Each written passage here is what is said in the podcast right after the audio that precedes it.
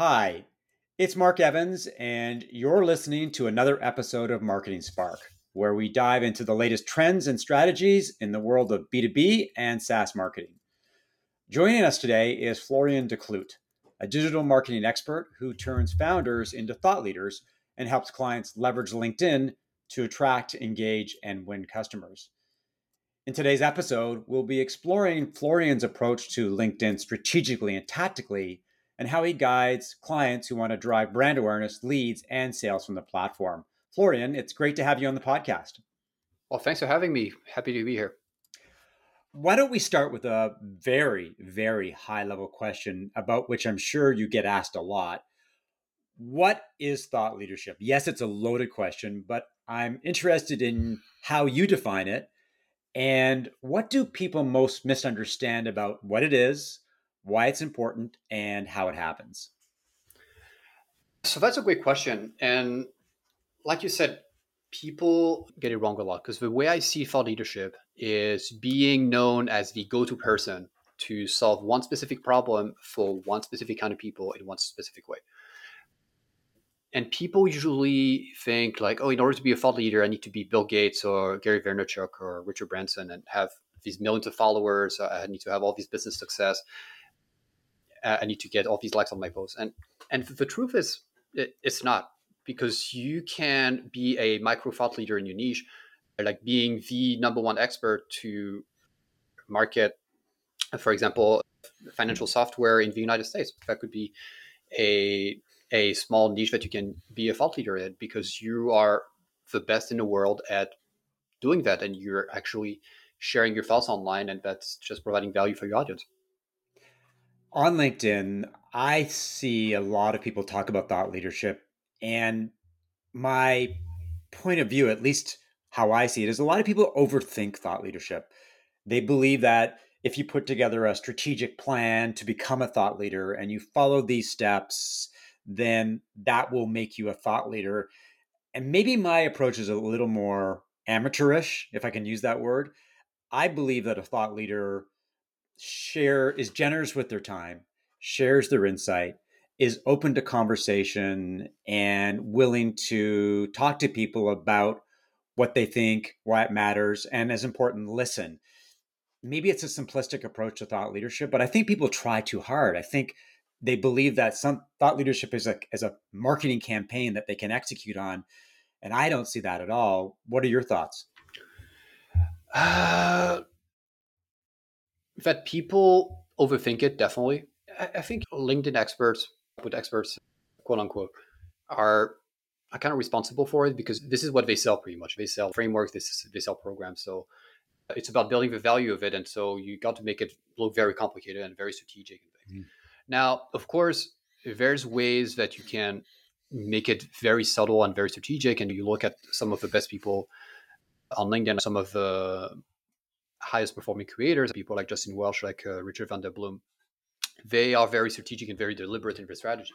Now, does that mean that you need to be extremely deliberate and extremely complex in your approach, especially when you get started? Absolutely not. I mean, you look at all the greatest creators out there, the one thing they had in common is when they started, they had no idea what they were doing. And all they did was was share what they knew, share one piece of information today that would be helpful uh, for their audience based on the experience that they had. So it's just about that generosity, is kind of waking up every day and thinking, what could be one small piece of insight that I can share to my audience that will help them achieve their goals and and then as a secondary goal, like position myself as someone who produces valuable content to solve a specific problem and therefore position myself as a thought leader. Thought leadership is a result of helping people consistently and being recognized as someone who provides value every single day you don't just show up and say, "Oh, I'm a thought leader. Listen to me." Is you kind of earn that thought leadership by showing up every day, be, like you said, being generous with your time, interacting with the audience, and just being helpful. I want to connect the dots between thought leadership and LinkedIn, but before I do that, I'd like to ask you about you, why you've embraced LinkedIn as the platform that you want to help people succeed a lot of people like you and I spend probably too much time on LinkedIn. But for people who are looking at the platform and understanding that it has changed and it's not just a place where you look for jobs or get recruited, but it's a place for sharing information. What is it about LinkedIn, LinkedIn that that has attracted you and and why do you see it as as the platform or one of the platforms for business professionals? What I like about LinkedIn is two things. So overall, if you're in B2B, you can boil it down to two platforms. So you have uh, LinkedIn on one side, and then you have Twitter slash X on the other side. Uh, the reason I went on LinkedIn is uh, at first is just because the atmosphere, the, the overall vibe of the platform is a lot more positive. And one of the biggest thing that I think is stopping people from posting regularly and becoming thought leaders is having the confidence and the safety to put their thoughts out there and not being trolled for it. I chose LinkedIn kind of by default because I'm kind of like my probability of being insulted and being mocked for what I'm saying is a lot lower than on Twitter. So so I, I chose LinkedIn. And then it was kind of a happy happenstance because one thing that LinkedIn provides is because of all its premium features, like Sales Navigator, and Sales Navigator is a wonderful tool if you want to build thought leadership. You can target people extremely specifically. So when you start combining an outreach strategy with your thought leadership, then you can target the right people very effectively by connecting with them. And you can send them messages, you can send them cold messages very precisely. So it's a lot easier to target the right kind of people on LinkedIn than it is on Twitter just because of all of the premium tools that come with it. Let's connect the thread of thought leadership to LinkedIn. Are there characteristics that make someone an effective thought leader on LinkedIn? And you probably answered this question already, but what are the steps that one would take if you're looking at LinkedIn and you're saying to yourself, I do want to be a thought leader. I do want to be known as the expert in my specific field, and I do want to leverage LinkedIn. So, sort of a two sided question here. How do, what are some of the key characteristics, and how do you make that happen? I think the key characteristics is they're very focused. I think the best thought leaders are not the ones who have massive audiences. The, the best thought leaders are, have actually very small audiences, and but they focus on one very specific problem and one very very specific kind of people. They don't try to solve the biggest problems of the world. They try to solve s- small, painful problems that a very small set of people is uh, are experiencing, and they become the go-to person for it. So, for example, one of the most effective thought leaders that I've trained he has he, he had 6000 followers when he started back in november. Now he has 8000 followers. Uh, his posts get on average i think 30 to 40 likes. Not a successful influencer by, by any means in terms of metrics but he gets about one lead a day and each lead is worth $100000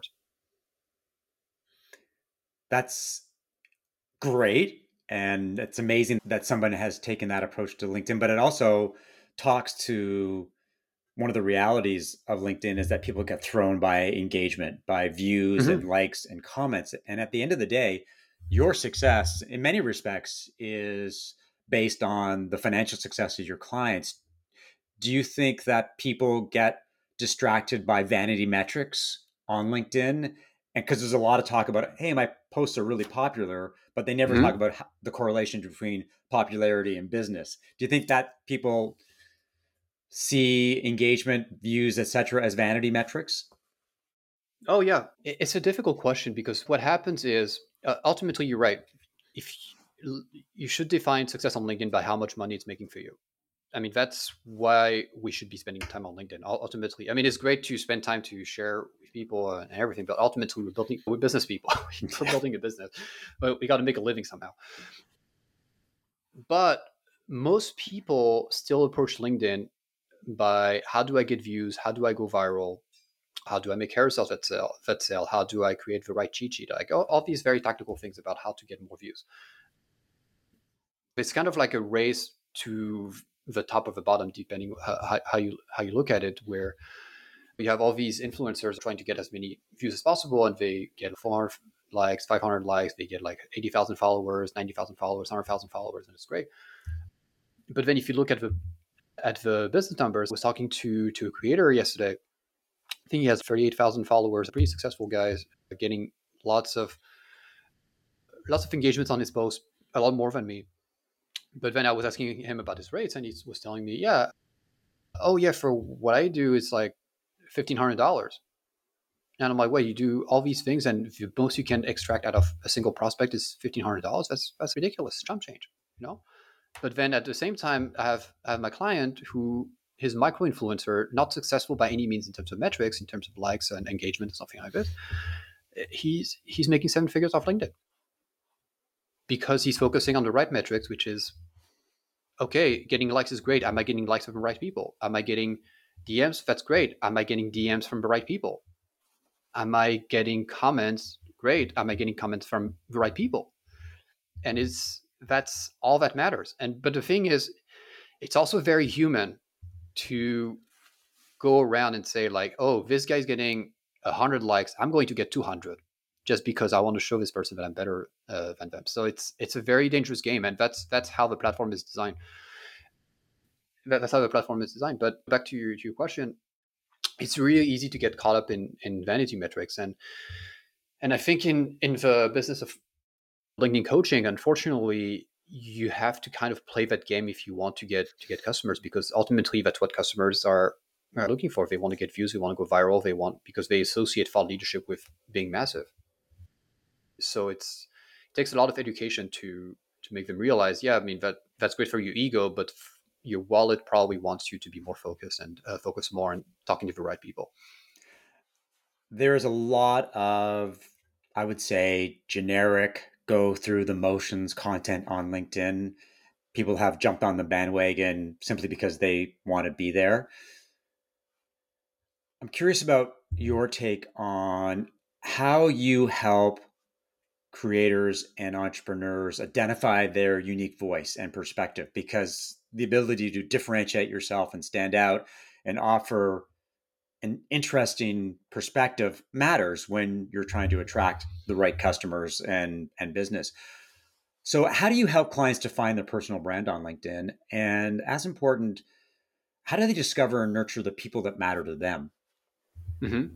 We have a couple ways to go about it. The first question they need to ask themselves is do they want to be creator centric or do they want to be uh, audience centric?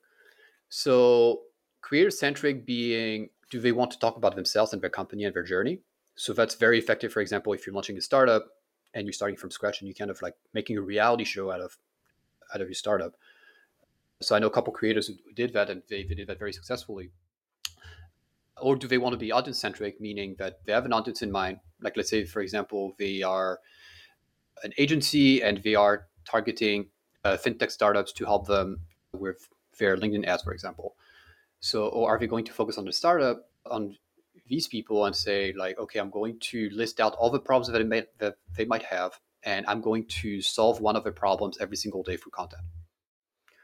So that's the first thing that they need to figure out. It's like, what kind of angle am I going to take? because then depending on the angle it's going to be very different strategies very different formats as well because when you are a creator centric creator a lot more videos a lot more selfies a lot more pictures things like this when you're talking about uh, audience centric you're going to use a lot more text carousels infographics in order to provide as much value as quickly as possible to your audience that's the first thing to to go about it now in terms of helping them finding their voice the the thing is, people already have a sense of what they want to talk about. It's just if they, they have ideas, but it's about getting them to express, articulate those ideas, and put them into posts.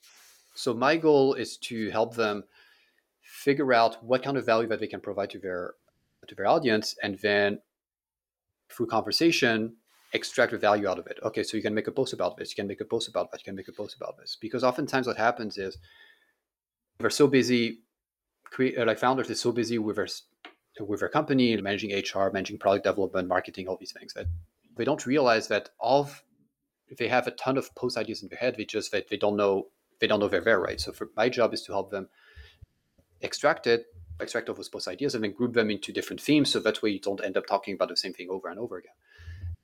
And in terms of finding your voice, it's it's about going through the motions. It's about posting regularly and then finding out what works, like what generates what generates interest, what doesn't generate interest, and generating interest from the right people. So, what? How do you define the right person? That really depends on what stage you are at. So, let's say you are an established business and you're trying to diversify uh, your acquisition channels and you want to in- incorporate uh, some more LinkedIn inbound.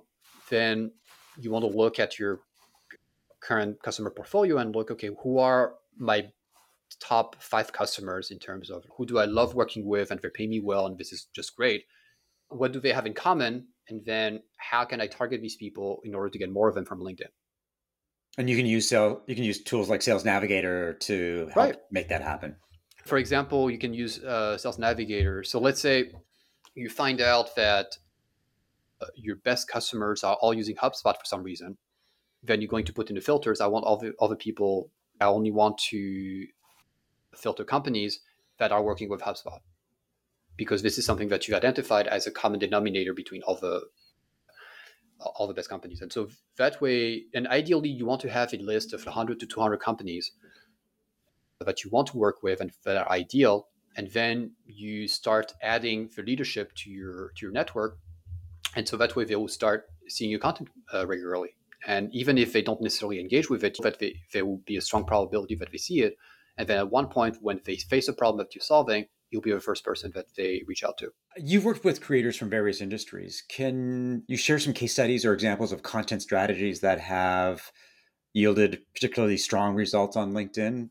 I love real world stories about entrepreneurs and creators who are who are being successful on LinkedIn. It would be great to hear a example of one of your clients who's really kicked it. I can, actually think of two clients. So the first client was actually my, my employer, Red Advertising. So it's a growth marketing agency. Uh, I used to work with them. Now I work with them on a freelance basis. And so the strategy was it was a brand new company, and the goal was to generate some inbound leads through content. So I worked with the co-founders in order to to put together a content strategy so that they could attract their ideal customers. And so it was back in January 2022. I sat down with one of the co-founders, Pierre.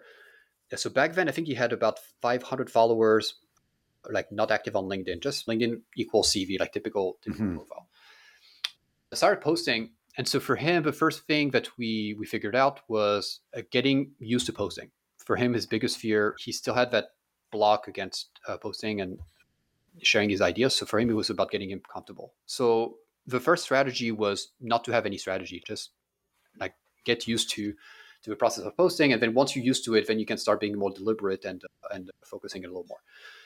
So we did that for about a month, and then for him, it was about. Then what we did is that we identified the needs that we identify. Yeah, we identify what problems the people we were working with had what did they have in common? And so then we started addressing it in our content. So for example we found out they had strategic problems. Like they had a product they didn't know how to grow it.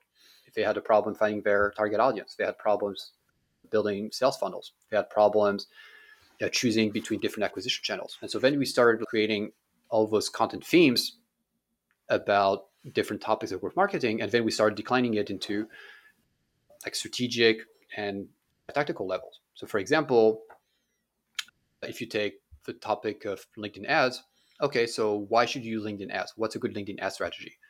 So that would be more strategic topic. But then you can have you can go more tactical and say like how to create LinkedIn ads for for B2B fintech company. And then you can go into a case study. Okay, you have a three thousand dollar budget. This is how you should set up your LinkedIn ads. So then you have different levels of content. And so in terms of metrics, so it's generated about yes, multiple seven figures in pipeline. Uh, it's a seven figure uh, seven figure agency now.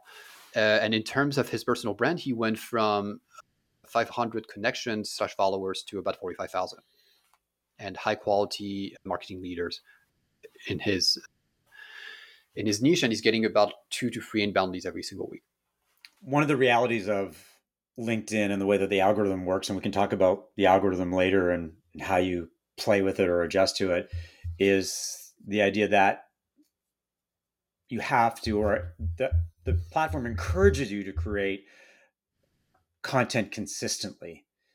And I see a lot of creators, high profile creators, publish content that ranges in quality. And this is my perspective. Some of it's really good and some of it not so much. So, how do you produce content consistently without sacrificing quality? The first thing is about clarity. It's about knowing exactly what you're going to talk about.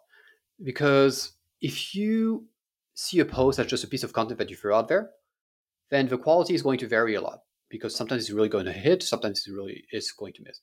However, if you see a piece of content as an answer to a specific question, then your hit rate is going to be a lot higher. So you might not go viral, but you're not going to bomb either because that is going to hit that standard and it's going to provide a certain standard of value to your to your ideal audience. So by having that system and knowing exactly what problem you're you solving for your content, then it helps you focus a lot more specifically and be able to create high quality content at scale. And then the second part is about knowing how to create a good post. What are the, the best practices for creating a good post, creating good carousels, creating hooks? You have lots of advice on it on, on LinkedIn. And then just put it into a prompt uh, on ChatGPT and then help you generate a base for it. So instead of having to write every single post from scratch, you can always generate a a, a draft and then work from that. Work from there. I have a specific prompt for hooks. I have a specific prompt for carousels. I have a specific prompt for text posts that just allows me to save a ton of time and be and be able to scale my content creation. Because yeah, the truth is, when you're a founder, you don't have two hours to spend mm-hmm. creating the perfect post. You have better things to do. So either you you have a strategy a strategy combined with tools to help you scale that more quickly, or you just hire a ghostwriter. One of the realities for LinkedIn creators is understanding the algorithm, which constantly changes. And it often happens without any warning from LinkedIn. They just announce that, or sometimes they don't even announce that the algorithm has changed. People see engagement hmm. drop and views drop, and then there's a state of panic in the industry and among the creator community. How do you stay current oh. with best practices? What resources or people do you leverage to make sure that you understand how the algorithm works and how it's changed? That's a great question. And the way I look at it is who does the algorithm work for? Because a lot of people get it, get this all wrong. People think that the algorithm's job is to serve creators. Uh, the algorithm doesn't work for creators. The algorithm works for LinkedIn. So, in order to understand how the algorithm works, you have to understand how LinkedIn works, how they make money. They're here to make money, and they're very, very in business. And the algorithm is the, the number one employee. So the way they make money, they make money through subscriptions like Sales Navigator, recruitment, and things like this. And then they make money through selling ads. So pretty much the more time you spend on LinkedIn, the more valuable you become because they can show you more ads and you have a higher probability of clicking and then brands spend more money more money on it. So ultimately the way you got to look at the algorithm is how can LinkedIn get more people to spend more time on their platform? So the algorithm is not going to do anything that goes against that interest. So how does it impact content? So with that in mind, what kind of behavior does LinkedIn want to see from creators? So they probably want creators that create every day because that way people show up at a specific time and it's 9 a.m. Mark is going to post. It's going to be a good piece of content. I, I got to check it out. And so that becomes part of people's habits. And so therefore they show up on the platform more. And then it's about creating quality content because if every single post you see is terrible and it's not useful, you're going to be like what LinkedIn is. Yeah, I mean, it's, it's great, but I'd rather spend time on TikTok. Uh, I'm having more fun doing it. So the next question is okay, so how does LinkedIn measure the quality of the content? Okay, what, what's the formula? Mm-hmm. So there's lots of theories. The way I see it, the way I see it is, they look at how many people engage with a post. So they're going to look at how many people click see more. They're going to click, look at how many people stop to check out the post. Uh, they're going to look at how many people click on the carousels. They're going to look at how many people save the post, and then they're going to look at how many people like and comment on the post. So they're going to look at all these metrics, and then based on that, they're going to assign a score to a post and then give it more or less visibility. So, for example, I, I don't know if you remember last year, there was a time where polls were super popular, mm-hmm. right? Because well, people click, and that's an engagement on the that's a piece of engagement. Well, this post is doing well, people are engaging, so we're we're going to push it. And so everybody started creating polls. And then LinkedIn probably found out. I think we went a bit too far with polls. Working too well, people are not too happy about it. Let's kill the polls and instead let's put some some carousels in there. And uh, it's been going on for a while, so I guess it's working pretty well for them. So again, every single time there's an algorithm change and you see your engagement dropping, it's about okay, what can I do to get more people to pay attention to my content so they can come back to LinkedIn more consistently? Because ultimately, this is what they want. You did a post recently on, it was interesting to me because I create content on a consistent basis, but you did a post recently on how to boost engagement without creating content. What are the ways that people can make that happen? Because a lot of us in the creator community, it's all about content, content, content. But you're saying, nah, you can do something different. You can take a different approach. So, what are the secrets to that strategic approach to LinkedIn? So, again, it's about engagement, but it's about not just any kind of engagement, it's about engaging with the right people. So, the way it works is you got to find some creators in your niche. So, for example, let's say you're targeting B2B SaaS, uh, SaaS founders.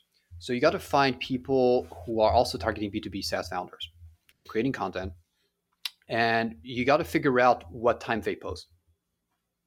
So that way you can put an alert, an alert and okay, I got to go on LinkedIn, I got to go on this profile and be one of the first people to comment what for and you want to do that for two reasons number one uh, it's going to be more people looking at it so therefore your comment is going to have more visibility and then if it's a thoughtful comment and that's very important that it's thoughtful if it's if a comment is a great post no one's to is going to find you valuable mm.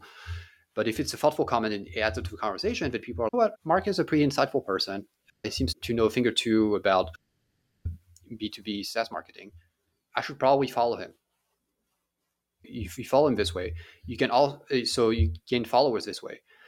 You also able to start conversations because people might react to your comment, and then you're able to start conversations in your comment. And then, most importantly, you're able to attract the attention of a, of the post creator, mm-hmm. and they will have there will be a higher probability that they answer your comment, and therefore you're able to start an interaction. And why is it so important that it's about the right people and not just commenting on any post? Again, you don't want to have any kind of audience. You don't want to have a hundred thousand people in your audience that are not qualified. You want to have a thousand to two thousand to three thousand people who are who match your ideal customer profile perfectly.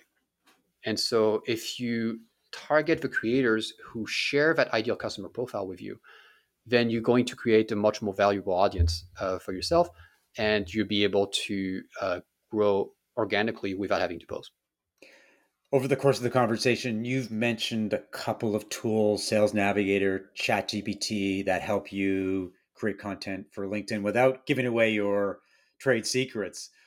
What are the tools in your LinkedIn marketing stack to create content, distribute content, that kind of thing? So it's actually very simple. I use Canva to create carousels. I use ChatGPT to to help me to help me scale with ideation, creating the post, creating the hooks, and things like this. I use Notion to create my content calendar, and I use Sales Navigator to find the right people. And that's it in terms of I do schedule my posts, but I use LinkedIn to schedule my posts.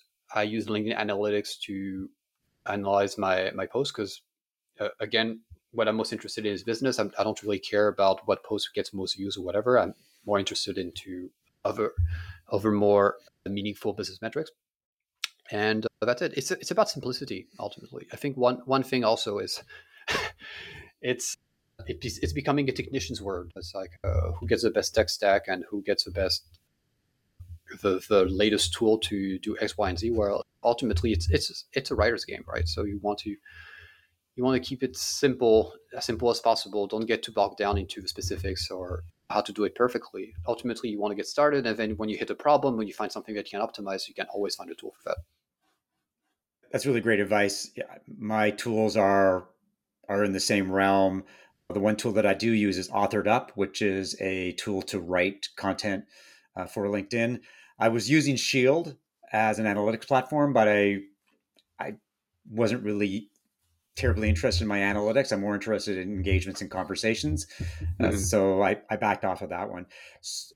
But thanks you for all the great insight about LinkedIn. I hope we provided people with some tips and tools and and direction on how to make the platform work better for them. Where can people learn more about who you are and what you do? So the best the best way is just to hop on my LinkedIn profile and then shoot me a DM. I check them about once or twice a day. So uh, I'm more than happy to continue the conversation there. Thanks for listening to another episode of Marketing Spark. If you enjoyed the conversation, rate it and subscribe via Apple Podcasts, Spotify, or your favorite podcast app, and share via social media. And if you're a B2B or SaaS company looking for more sales and leads, but struggling to do marketing that makes an impact, we should talk. You can reach me at mark at markevans.ca or DM me on LinkedIn. I'll talk to you soon. All right.